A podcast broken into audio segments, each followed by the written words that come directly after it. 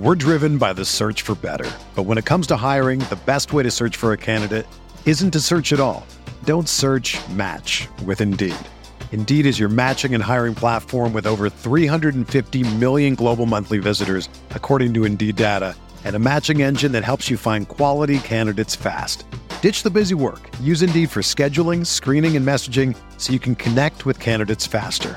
Leveraging over 140 million qualifications and preferences every day, Indeed's matching engine is constantly learning from your preferences, so the more you use Indeed, the better it gets. Join more than 3.5 million businesses worldwide that use Indeed to hire great talent fast. And listeners of this show will get a $75 sponsored job credit to get your jobs more visibility at Indeed.com slash BlueWire. Just go to Indeed.com slash BlueWire right now and support our show by saying that you heard about Indeed on this podcast. That's Indeed.com slash BlueWire. Terms and conditions apply. Need to hire? You need Indeed.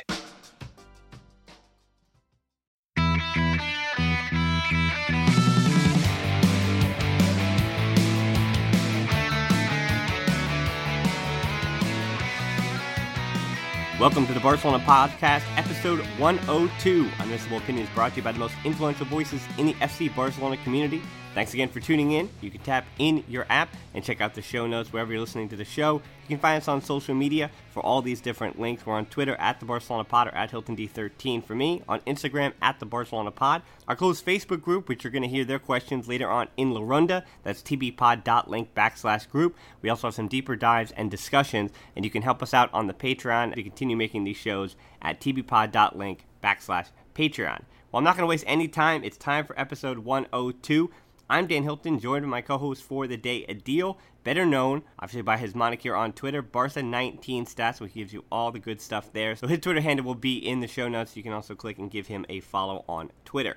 Today we're going to answer the question that since our last show, the thing that has happened other than the Champions League draw, a match against Huesca, but more importantly, the transfer window has come to an end. So for the rest of this season, at least till January, this is the Barcelona squad as we know it, where we will see some guys heal up. Aleñá or a Busquets, they'll probably be fit in somewhere along the line, both starting with the Barcelona B team and then coming up. But by and large, you look at that first team. So the question is going to be, how did Barcelona do in the transfer window? We're going to break down the ins and outs. And Adil, again, I haven't let you get a word in edgewise, but I want to say thanks for joining the show. And I know it was on a little bit of, of short notice and schedules got a little confused, but again, you've been accommodating, and I appreciate that. Thank you, Dan. Uh, always a pleasure to, to be with you in the, on the pod. Well, Adil, I'll list them out for you, and then a little back and forth response onto some of the, the ins and outs. But the big picture here is that Barcelona brought in Malcom, Arthur, Clement Lenglet, Arturo Vidal, Carlos Aleñá was promoted. Rafinha and Munir are back from loans from a season ago.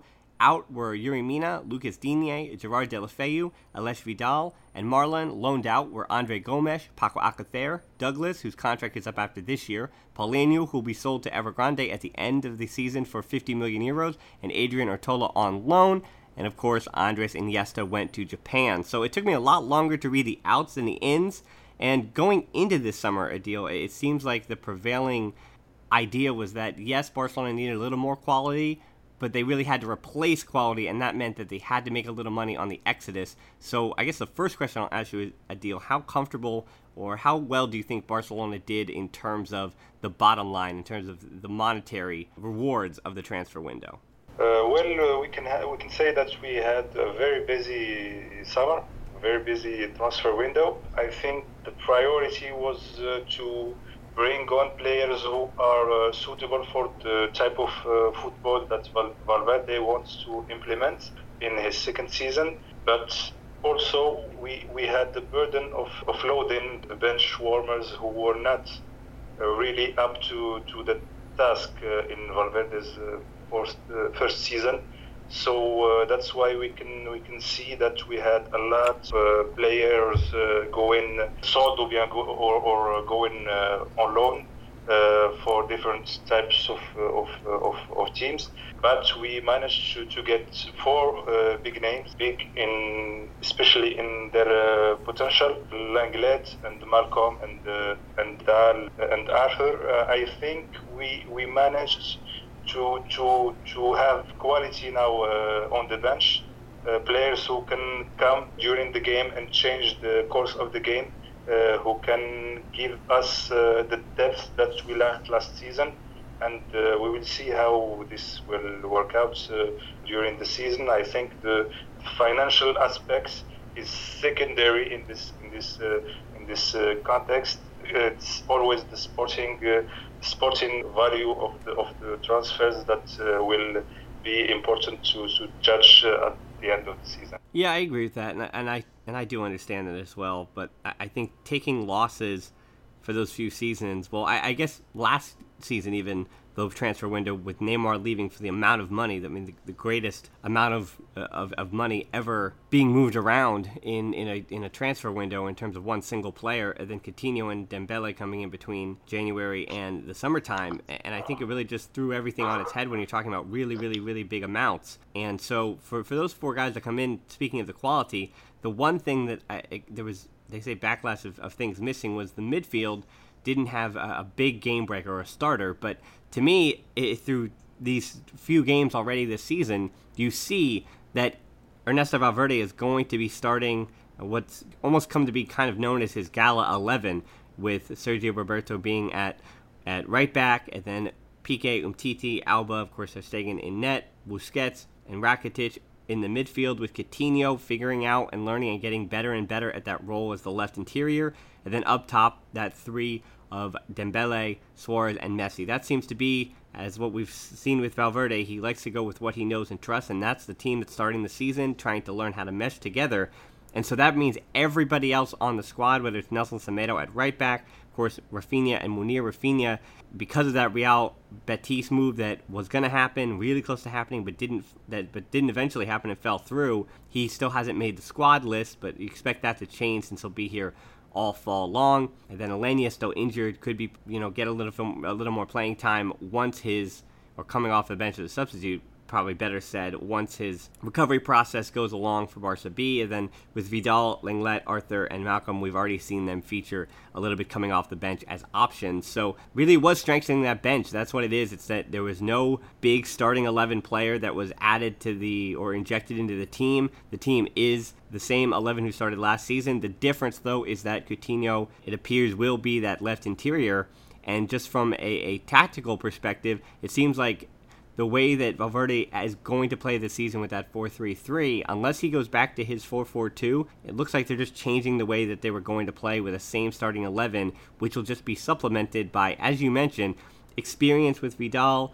Lenglet is of, of, of the highest quality, who can both substitute for Piqué or Umtiti. And then you have Arthur, who is getting rave reviews by not only the media, but and they're not just it's not just the media hyping him up before he was ever at Barcelona while he's still playing for Gremio that he's going to be the future Xavi, but his teammates are hyping him up and seem to really, really believe in his quality, and that's an important thing. And they might just be doing it for for confidence reasons or for press reasons, but it seems like there is something special, and not only do the fans understand it and Culés, but it looks like the players agree. And Malcom, in a similar vein, you want to say that he's always going to be compared to and signed because Dembele need to be pushed, but I think in their own right, they're a little bit of different players, and I think they can also be utilized together eventually if that's where the, the point of the season goes, and we'll get to that in La Ronda. But as you said, there is depth there that was added, and, and what was lost was players that you just don't have a confidence in. Whether it was Alcacer, who was really decent, he's on loan with Dortmund, but the time that he was with Barcelona,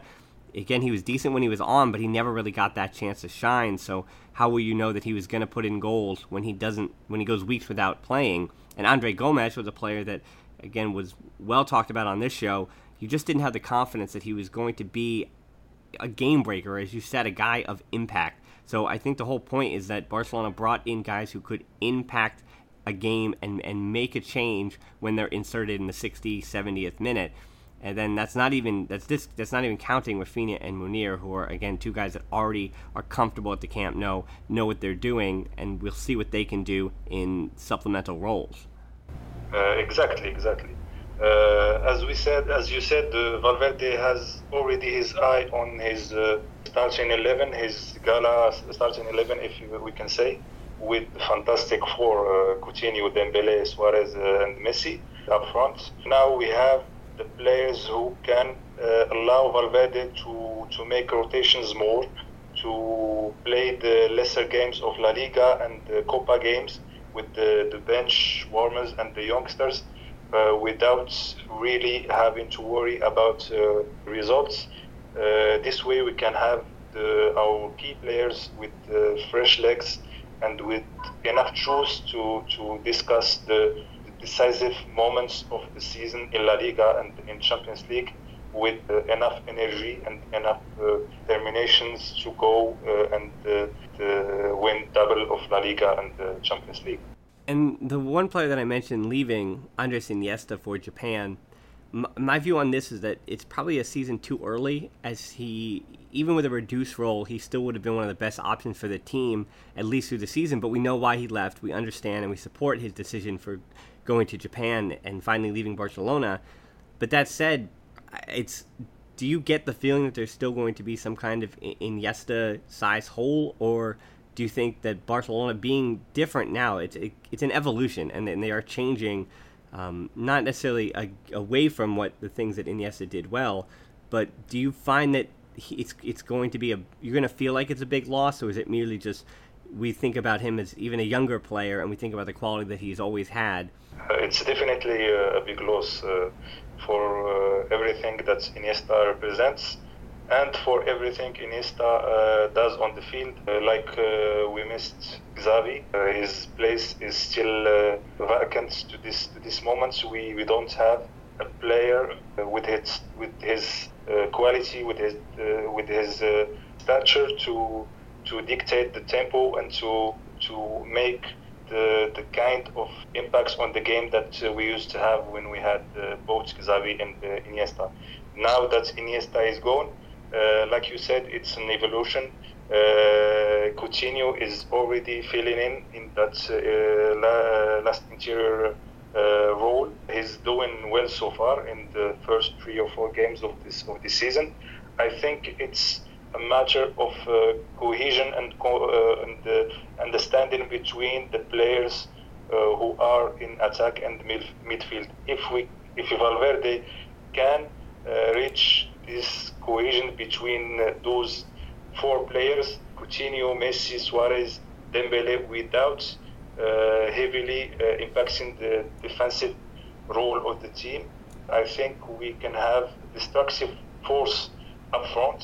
Uh, we can see that Valverde is already trying to work this uh, mechanism in the first La Liga games because he played uh, those games with the same starting 11 I think he will make some rotations afterward, but for now he needs to uh, find the perfect balance for the team, uh, so those players with uh, big big uh, quality can play together and work together without having uh, those uh, those uh, defensive uh, problems. Uh, like we we've seen against against Huesca or against Valladolid.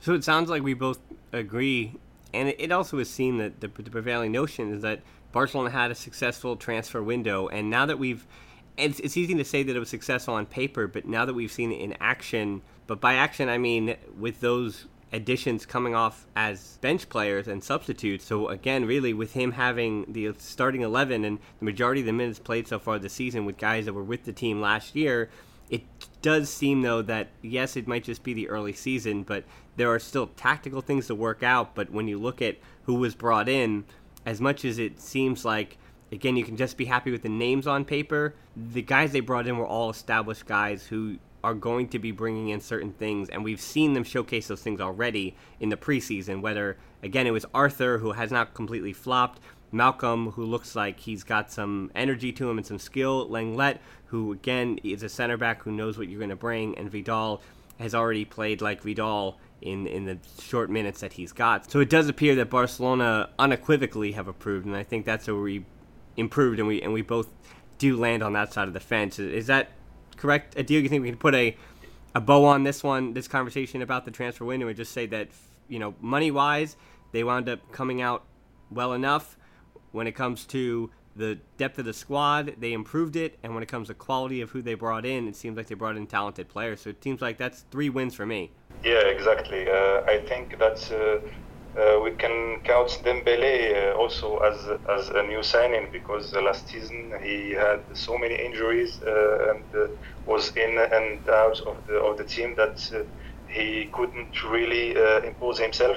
Now that he's having a good start, I think that with the the, the signings we, we we had, the team is stronger, is has more quality, and in the decisive decisive moments of the of the season, I think uh, those four new signings will uh, reveal to be uh, very very uh, decisive in the in the in the hands of the of the big title. Yeah, I agree with that as well, and uh, that'll kind of wrap up La Gran Pregunta in pretty neat and tidy fashion. And so that moves us into La Ronda, which I, I think today is going to be a much more hard hitting and, and nuanced discussion as opposed to La Gran Pregunta, which is usually just a lot about hot takes. But we're gonna have to take some chances here in the the ronda. First questions from Dean and Charlie, and this is concerning that Barcelona versus Girona match where We've been hearing about the match that's scheduled to be in the U.S., that they want to be pushing it through in early 2019. And while it doesn't seem like it's completely over the line, hey everybody, Future Dan here. This Girona versus Barcelona match is officially set to take place in January, the 27th to be exact. And Girona, being the home team, it's been reported will be reimbursed any ticket costs for the original match that was originally set to take place, obviously, at Girona. So this is an official thing that has happened just after we recorded the show. Just to let everyone know that this is happening. Those season ticket holders for Girona that are not going to be making the trip to the U.S. will receive a 20% discount on their season ticket, and about 5,000 free tickets will be distributed for the first Catalan derby, if you will, or obviously the first match between Barcelona and Girona at the Camp Nou on September the 23rd. There's also the option of a 40% drop on season ticket costs if the fans refuse or just choose not to go to either of those matches. So that's actually the official situation right now that both teams are dealing with. All right, back to normal, regular, present Dan. Even the Girona edition of L'Esportiu, which is the, the, the sports paper in Girona, they have basically said that it's everybody coming to Miami in the U.S. that it's going to be a La Liga match, and it's going to be Barcelona versus Girona. And now, uh, Adil, I, I, know you're in Morocco, so there was a little bit of early backlash against the Spanish Super Cup being played in Morocco. And I think these are, com- yeah, yeah I, but I think these are, you can't even compare the two because, again, Morocco is what, an extra 45 minute plane ride, if that, to get to that, that stadium. And even then, you know there there was a there was a Moroccan league formerly playing in the top division in Spain. Their neighbors, they're right there, as opposed to what is an eight plus hour flight across the Atlantic Ocean to get to Miami. And more importantly, the because now it seems like it's going to be Barcelona versus Girona. What started out as conspiracy ideas has really come into did La Liga choose this because of, of of the Catalan independence movement? Are they just trying to to quiet something, ruffle feathers, and then the again it's just reactive and counter-reactive where then the reaction to that became well if they're going to put the Barcelona Girona match to try to curb some of the Catalan independence we'll say we'll say cheers and and and discussion. If they're trying to table that it seems to me that uh, a lot of people have said they're going to double down on it, and that means that they're going to try harder and make it louder if you're going to try to remove it. And that's a lot of time that's what happens with, with any protest, any any movement. That you know, when a big body tries to quiet it, it just makes it even louder. Much like you know, the Hydra two more will pop up, and it, it seems to me that that's where the discussion is going. But I, I deal with all these times that the has made these changes. The other part of me says that this if it's official, the players are going to complain. They're not going to be happy. And yes, they did threaten a strike. But if this all goes through and the money is there, the way that money moves things forward, it seems that it might just happen, and it might happen without a without a, a yell, without much of a, a stir being caused and it's I, I, find this a discussion so polarizing because obviously we can't foresee the future. We don't know how it's going to happen. So uh, it's it's either that Barcelona, Girona, in Miami happens and it just explodes because the players don't want to do it, or they threaten to strike, or they do strike, or that the Catalan independence movement is at the forefront of everything because it just causes more trouble, or because of the big money involved, does this kind of just wind up being a lot of complaining and then go off without a hitch? I think both are just as reasonably likely. Yeah, and uh, you can see that uh, La Liga doesn't have really a clear st- strategy for, for, for this. They, they, they struck a deal for 15 years for playing La Liga games in the US before having the consent, consent of the of the teams of the players. They don't know so far officially which which games or uh, how many games will be played. They say uh, there will be only one game uh, for this season. First, it was Betis against Barcelona. Now they say it's Girona against Barcelona.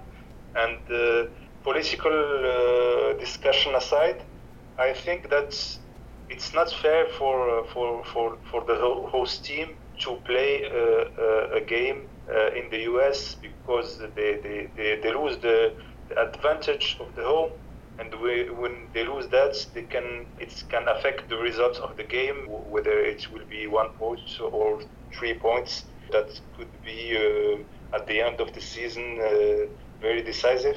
Teams like Girona, for example, uh, can be playing for for for for to stay in La Liga, and those uh, those points can uh, cause relegation. Uh, I don't know really the the, the reasoning uh, behind uh, this uh, this move especially that like i said it's not the strategy behind it is not very very clear.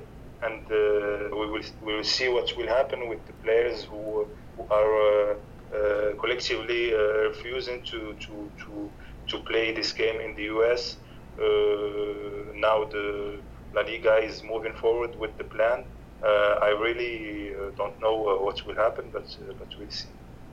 Yeah, there's still so much up in the air, and we'll continue to get this question and have these discussions. But here's a little fun one, Adil that I'll let you tackle on your own. Mutas asked 21 year old Neymar versus 21 year old Dembele. And I think Mutaz already answered his own question as well. And he says, What does Dembele need to do to get to Neymar level? 21 year old Neymar was truly special, and you can tell the quality he had. And Dembele really still is a, a work in progress, even at 21. Uh, but again, he's only 21, and Dembele still has a lot to work on. And with two feet that work pretty well, both the left and the right, Dembele is phenomenal. Is better than most guys his his age, 21 years old, with both his left and his right, than they are with their best foot.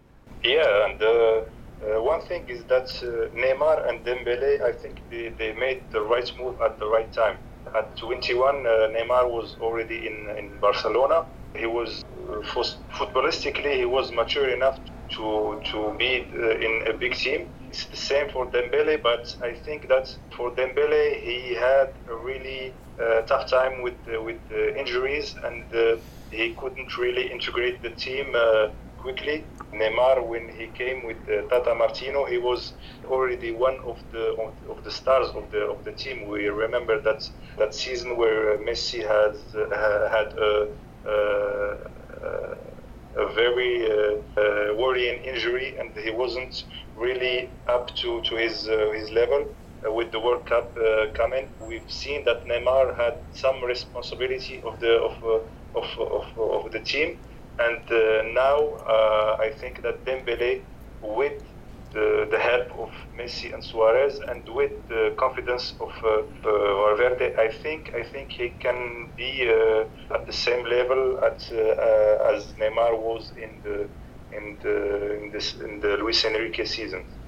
Yeah, I think the comparisons, unfortunately, are going to keep following Dembele because of the price that he was bought at and the level that he is capable of reaching. But to talk about guys that probably won't be reaching that level, Rick asks, what do we do with the likes of Denis Suarez and Rafinha and Sergi Samper, midfielders who didn't even make the squad last match versus Huesca?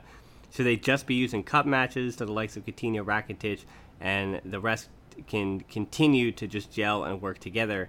And Denis Suarez you know, my guests have been kind of saying it in the past, and I, am not a defender of Denis Suarez. Uh, certainly, my guest from last week, Barcelev, is is the opposite of a of a Denis Suarez defender. But that said, it seems like Denis will not really ever get a sniff. He will most likely be not only not not on the bench, but he'll be in the stands or not at the stadium most weeks. Rafinha and Samper, I'd say, was the same thing with Denis Suarez. Basically, Samper is going to heal up and you know just wait for either a loan or a uh, being sold in January, unfortunately. But for Rafinha, it appears that you know he has a role to play. You saw in the preseason, and you saw with Inter, more importantly, last year that Rafinha is is uh, is of, of great quality, and he might have the argument, along with Vidal, for being the most talented sub coming off the bench. I, I think Rafinha is much more polished at this point and knows Barcelona even better than Arthur. So I think Rafinha really does have a role to play in this team, and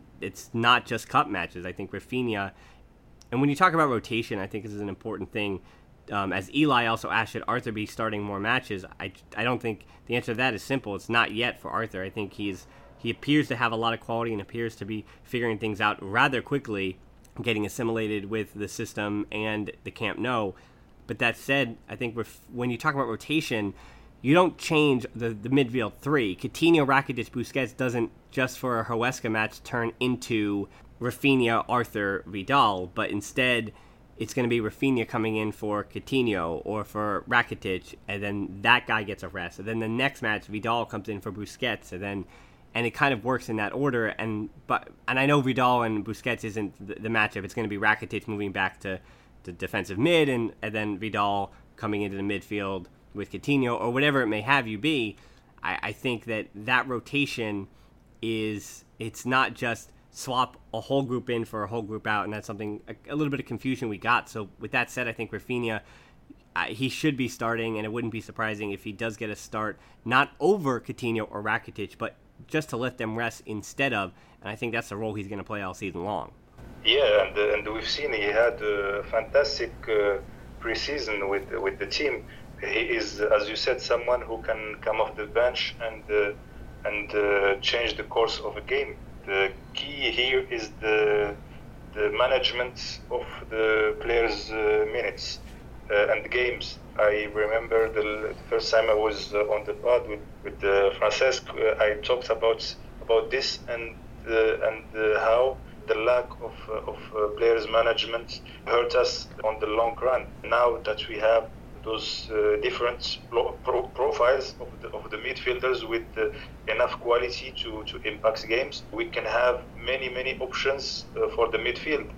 Uh, something also that uh, uh, get lost when in, in discussions is that it's the, the, the manager and the coaching staff who is training those players every day. They have better look at their form, at their uh, readiness than us. So if a player who is not uh, a starter, uh, if he's having a great week in training, I think that the, the manager is inclined to, to, to start him in the next game. Of course, it depends on the on the importance of the of the games. But uh, for uh, for La Liga, for example, I think that we can uh, give enough minutes to those midfielders so we can have them in in uh, in better uh, form uh, for the for the for the upcoming month of the season. for Samper, I think is like you said, it's just a matter of time. he had a very very serious injury, so uh, he couldn't uh, really find a, suitable team for him uh, for now.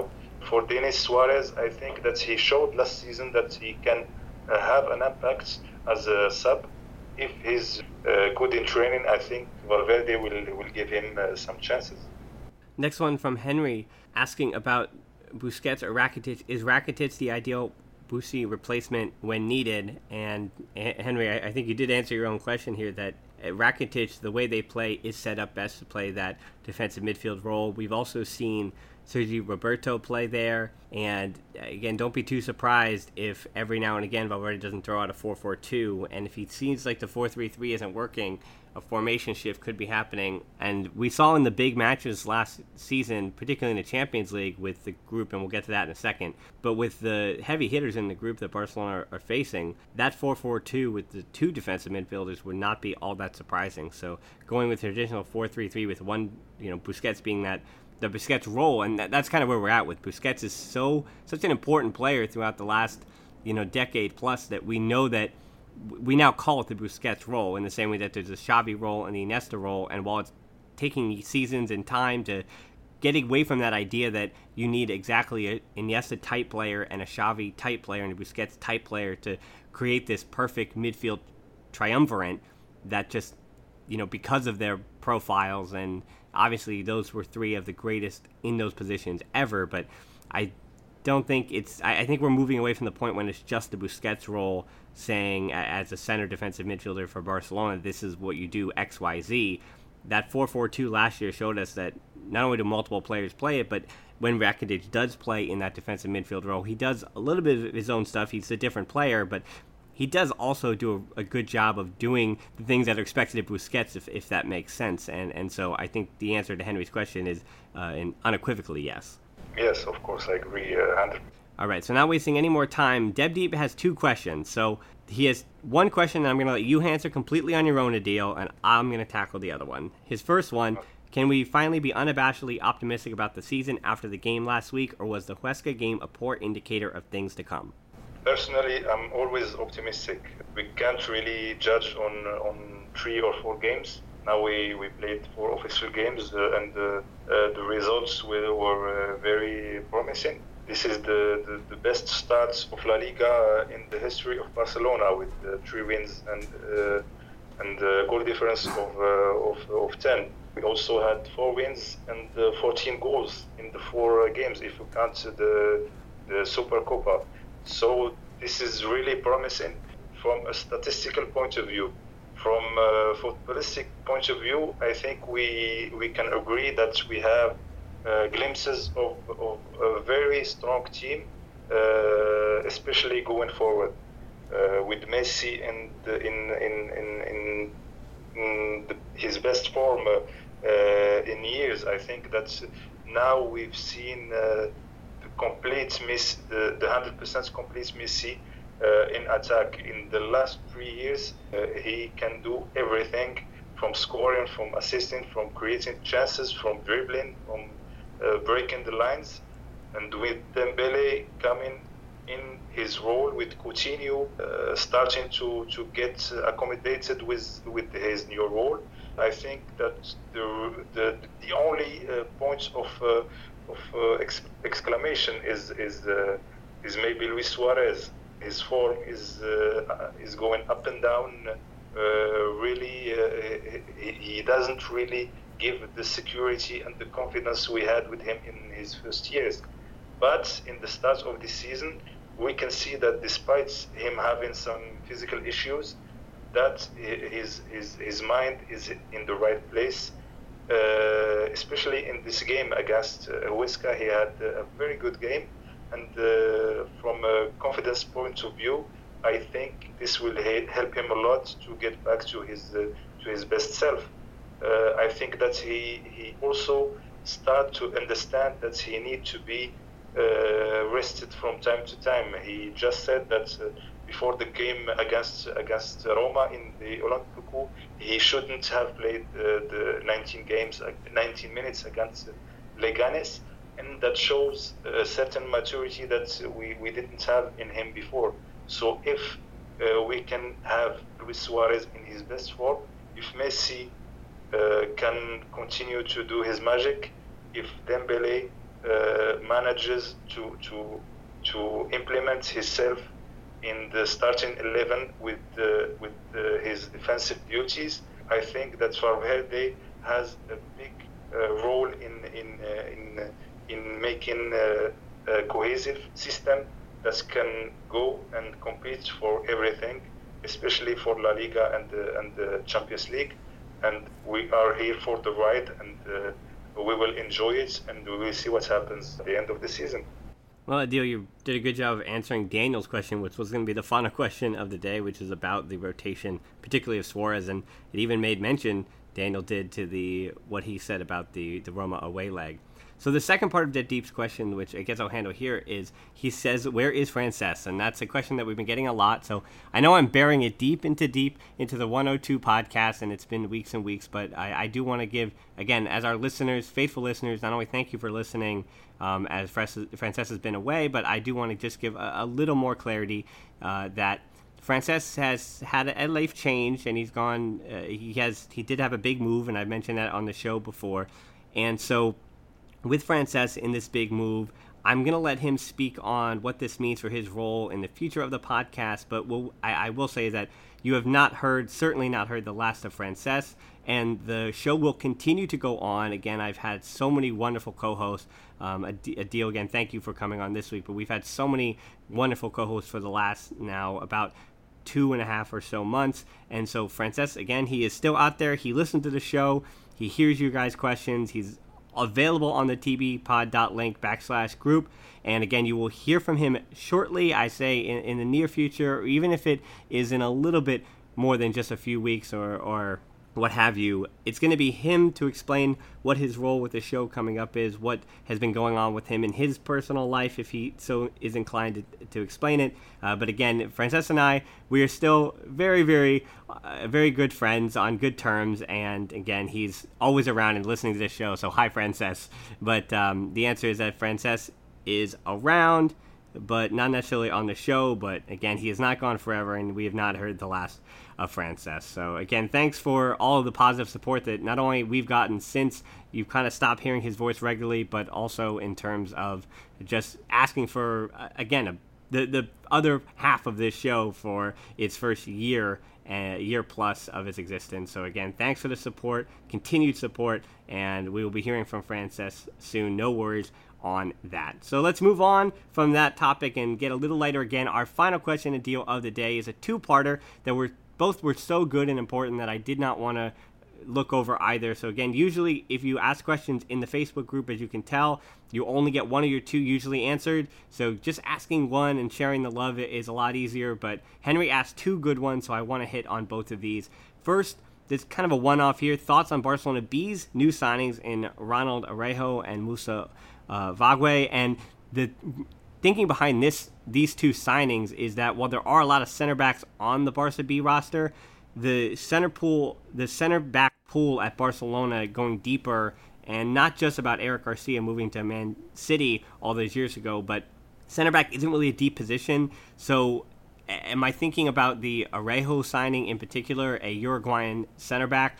Is that Barcelona yes, you they are producing a lot of their own good players, but they can't get every single youngster. So bring a, a guy who's still a teenager into the system and giving him a few years in this much much younger Barca B team with we'll say less responsibility as a Segunda Division B, where you're not necessarily worried about relegation, but the results should happen. And while they have lost their first two matches, did Barcelona B? I expect them to turn things around rather quickly. Since recently, Cucurella was shipped out on loan, so Juan Miranda, both being the backup to Jordi Alba and being the starter, and with very little substitution for him down with Barca B, Juan Miranda is going to have to have a big season, whether or not he likes it. But that said, maybe one of these multiple center back options will be supplementing him at left back for Barca B in the same way that for Alba, of course, we know Lenglet and Titi can both supplement at left back. And the Moussa Wagué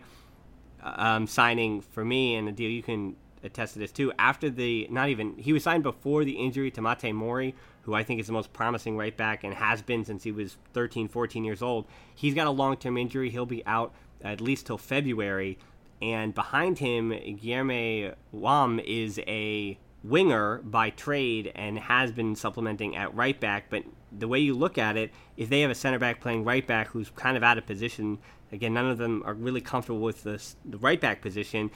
It seemed like Barcelona B all of a sudden wound up being really short. And then the big picture here, before again, now I'll let you, and I didn't mean to monopolize this conversation, but it seems to me that Barcelona B got not rid of their dead weight, but they got rid of the players that were signed to help them through the Segunda Division A. And now that they are with the with the Bayside and everything is moved on, Juvenil A has moved up, including the coach in Pimienta. One or two signings does not change the philosophy of a team and does not change the way that things are working. They these are merely very, very, very talented teenagers who are supplementing positions of need, you'd have to say. And I think they could be important parts of the puzzle moving forward. And guys that Barca does not only not not that they were signed just for Barca B, but they were signed for the future of the first team as well. That's how talented these two are. Yeah, exactly, and uh, we can see that uh, Pimienta is uh, really uh, relying heavily on the on juvenile, juvenile uh, A players. He knows them very well, and uh, the core of, of his team are players from who are products of, of La Masia. Those two signings are here to, to, to help the team. Uh, unfortunately, uh, Wagué was uh, injured early on his his journey with with Barça B, but he's a good player. We've seen him in the in the World Cup with the national team of Senegal. Uh, he has uh, potential, and uh, with the injury of Mateu and loan of Palencia to, to Bordeaux, this right back position that we had so many players in Uh, seems uh, to, to be a problem for, for the team. Hopefully, Wagué will, uh, will uh, come back soon. Araujo is, for me personally, is an unknown. Uh, like it was Bueno. I hope he will fare better than than Bueno did with with the B team. Uh, but now that uh, the team are in Segunda B, there is uh, no pressure for for for, for relegation. I, I, I hope so. So Pimienta can really g- give uh, special uh, attention to developing players and uh, making them uh, ready for the for the jump uh, for the first team. And the final question again from Henry What do you think of the Champions League group? And this is going to be a one off feeling. We are going to go a deeper dive into previewing these teams. So you're not going to hear the big names now. Yeah, I'll say that they're facing Harry Kane and Luuk de Jong for PSV and Mauro Icardi up top. And you always worry about the attackers on the other team, but Inter Milan, a team, we'll say a little bit in transition, who are better than they were last season. They weren't bad last year, but Inter, if they can figure everything out with um, with Nainggolan from coming over from Roma, Inter certainly have quality, and that's kind of what you're afraid of. And then Tottenham as well. We know what they're capable of. They're trying to also go for a Premier League title, and they in the same respect, or if you think that Barcelona have issues with their depth and rotation, Tottenham have basically kept, they didn't make a single transfer uh, coming in, and it's basically the same team, and they're relying on youngsters as their bench players and backups, so they're trying to utilize their academy. And then PSV, the best in the Netherlands for two of the last three years, they have quality as well, but certainly an opponent that Barcelona should deal with handily. That said, I think my general reaction was not that Barcelona shouldn't win their group and potentially win their group easily, but because of the quality of these three opponents, it's not that for me the fear is that the group will not really be decided until the final match day. And even with that these big matchups you don't think about it even physically but emotionally getting up to play Tottenham twice having to play getting up to play Inter Milan twice and even PSV who are as Man United you can ask them are not easy in the Champions League either or Europa League and so to get up emotionally for those six matches, I think not even going to hurt the Champions League campaign because Barcelona are going to have to take care of business. Again, you don't lose to Inter at home, who should be the third place team in the group. You don't lose to them at home if you hope to win the Champions League trophy.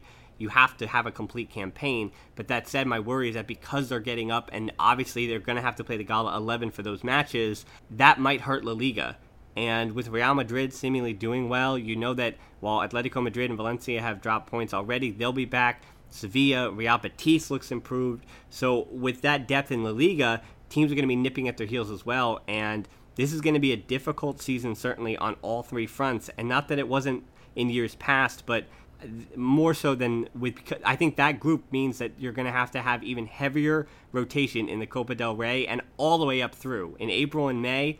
Rafinha is going to have to be that that starring midfielder if you're going to win the Copa del Rey this season, even late on. I, I think that rotation has to, has to, has to happen because it all can't work. Something has to give. Yeah, uh, exactly. And uh, uh, now that more so with with this with this tough group, I think the, the focus will should be on the double of La Liga and Champions League. We can give bench warmers and the youngster chances in the Copa del Rey games. Some think that we didn't do uh, last season or the season before, and uh, it hurt us in the long run. Uh, for the Champions League, I think that the group it is tough, but personally, I think that when you have big names, three hard teams that compete with you, that means that the chances of those teams uh, losing points to each other is bigger, so uh, it gives you uh, kind of uh, an advantage. Also, the the the, the fixtures of the of the of Barcelona, I think they, they have uh, an advantage. They host PSV first. They can have those uh, first three points and start in a good manner.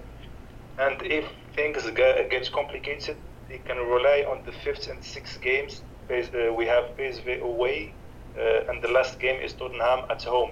So even if things get complicated, we can get things done in the last two games. Uh, I think that this is a big test for Valverde uh, and his uh, skills of managing the squad. In La Liga, there are games where you can trust your bench, especially with the quality that we have now in the subs. You can trust your subs uh, and uh, reserve your uh, key players for the important game of Champions League without hurting your your chances in La Liga. And Uh, at the end of this year, uh, uh, in December, we will have a clearer look. Hopefully, we will be advancing from the group and we will be in the pole position in La Liga. And in in any case, when La Copa starts, we should be always focusing on La Liga and Champions League and uh, uh, giving uh, rest for our key players in the Copa. We've won it in the last four, four years. We can afford to not compete for AC heavily this year. So the focus, as Lionel Messi said, is Champions League. But I will also add that the, the, the, the, the important thing is that La Liga and Champions League for Barcelona goes go hand in hand. In our history, we've never won Champions League without winning La Liga. Uh, so when we are in a good position uh, and when we manage to to to have a good squad, we always go all in for the two big uh, competition. Yeah, certainly. And over the course of even doing this podcast and you know having these discussions with so many people, you know, Francesc was always a hardliner on the fact that the treble is not something that should be expected, and I think we got to a point for Barcelona because of just the success of Pep Guardiola that the treble should it, it, there's a sense of entitlement unfortunately that has happened and I think again I, I even watching Huesca I know they lost 8-2 but looking at that first half I don't think it was even about that Barcelona got it's okay that they got their tactics wrong I think that happens and I think the quality of our opposition who were able to capitalize on Barcelona getting their tactics wrong shows you that Again, no team in the league, even though again they lost 8-2, things did come off the rail, but goals when a match is already lost, goals seem to be able to flow in a little easier. And again, having watched the Sevilla derby, uh, the Sevilla derby, there is quality in La Liga, and especially in that top six, seven, eight. And teams are going to test Barcelona, and it's silly to think that Barcelona could just or deserve the treble. It's extremely difficult, and the focus this year has been stated, is to recapture the Champions League, is to end that reign from Real Madrid.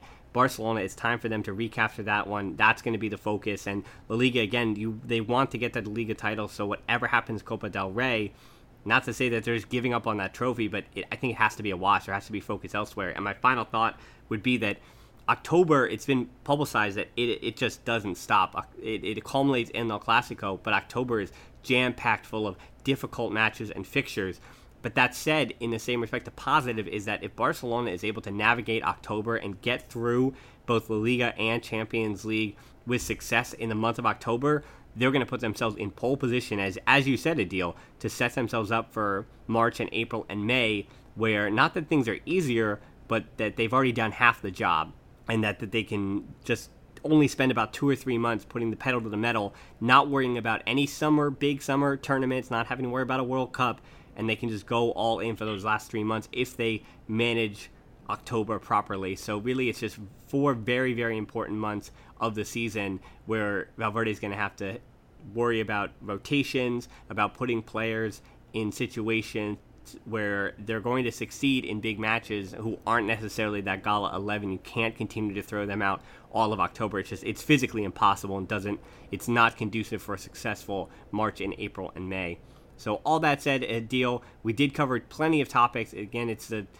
beginning of September, so the news about Barcelona is every single day. It's daily, but we do our show once a week, so we appreciate again that since we're doing one show and not two like we used to uh, last spring, that we have jam-packed shows that go a little longer. So we appreciate you, the listener, for sticking with us, and I appreciate you, Adil, for again times got messed up at the beginning of this, but I'm glad we had you on, and thanks so much for joining us.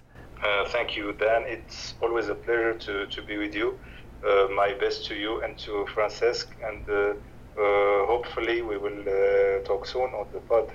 And Adil, the last thing before I let you go, I'll ask where again can people find you? Mainly on uh, on Twitter on at Barca19stats. So again, there's plenty of good stuff. You'll see that the Barcelona podcast, we retweet him. He does again have the deep dive and the hard looks, and it's difficult to fit that in a tweet, but somehow Adil's able to do it. But again, thanks for listening to the Barcelona podcast. Until next time, we'll talk to you soon, and Forza Barca.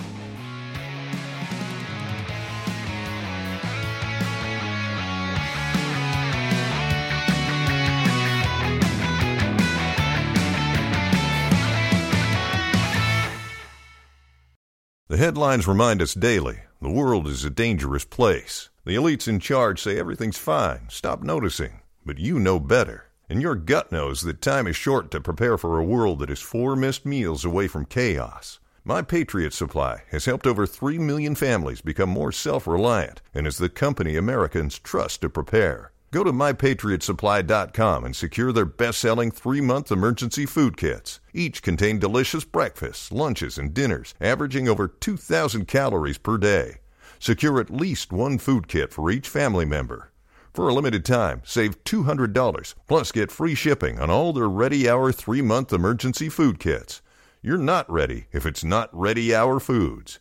My Patriot Supply also has solar power generators, water filtration units, biomass stoves, heirloom seeds, and critical survival gear. Shop MyPatriotSupply.com today. MyPatriotSupply.com.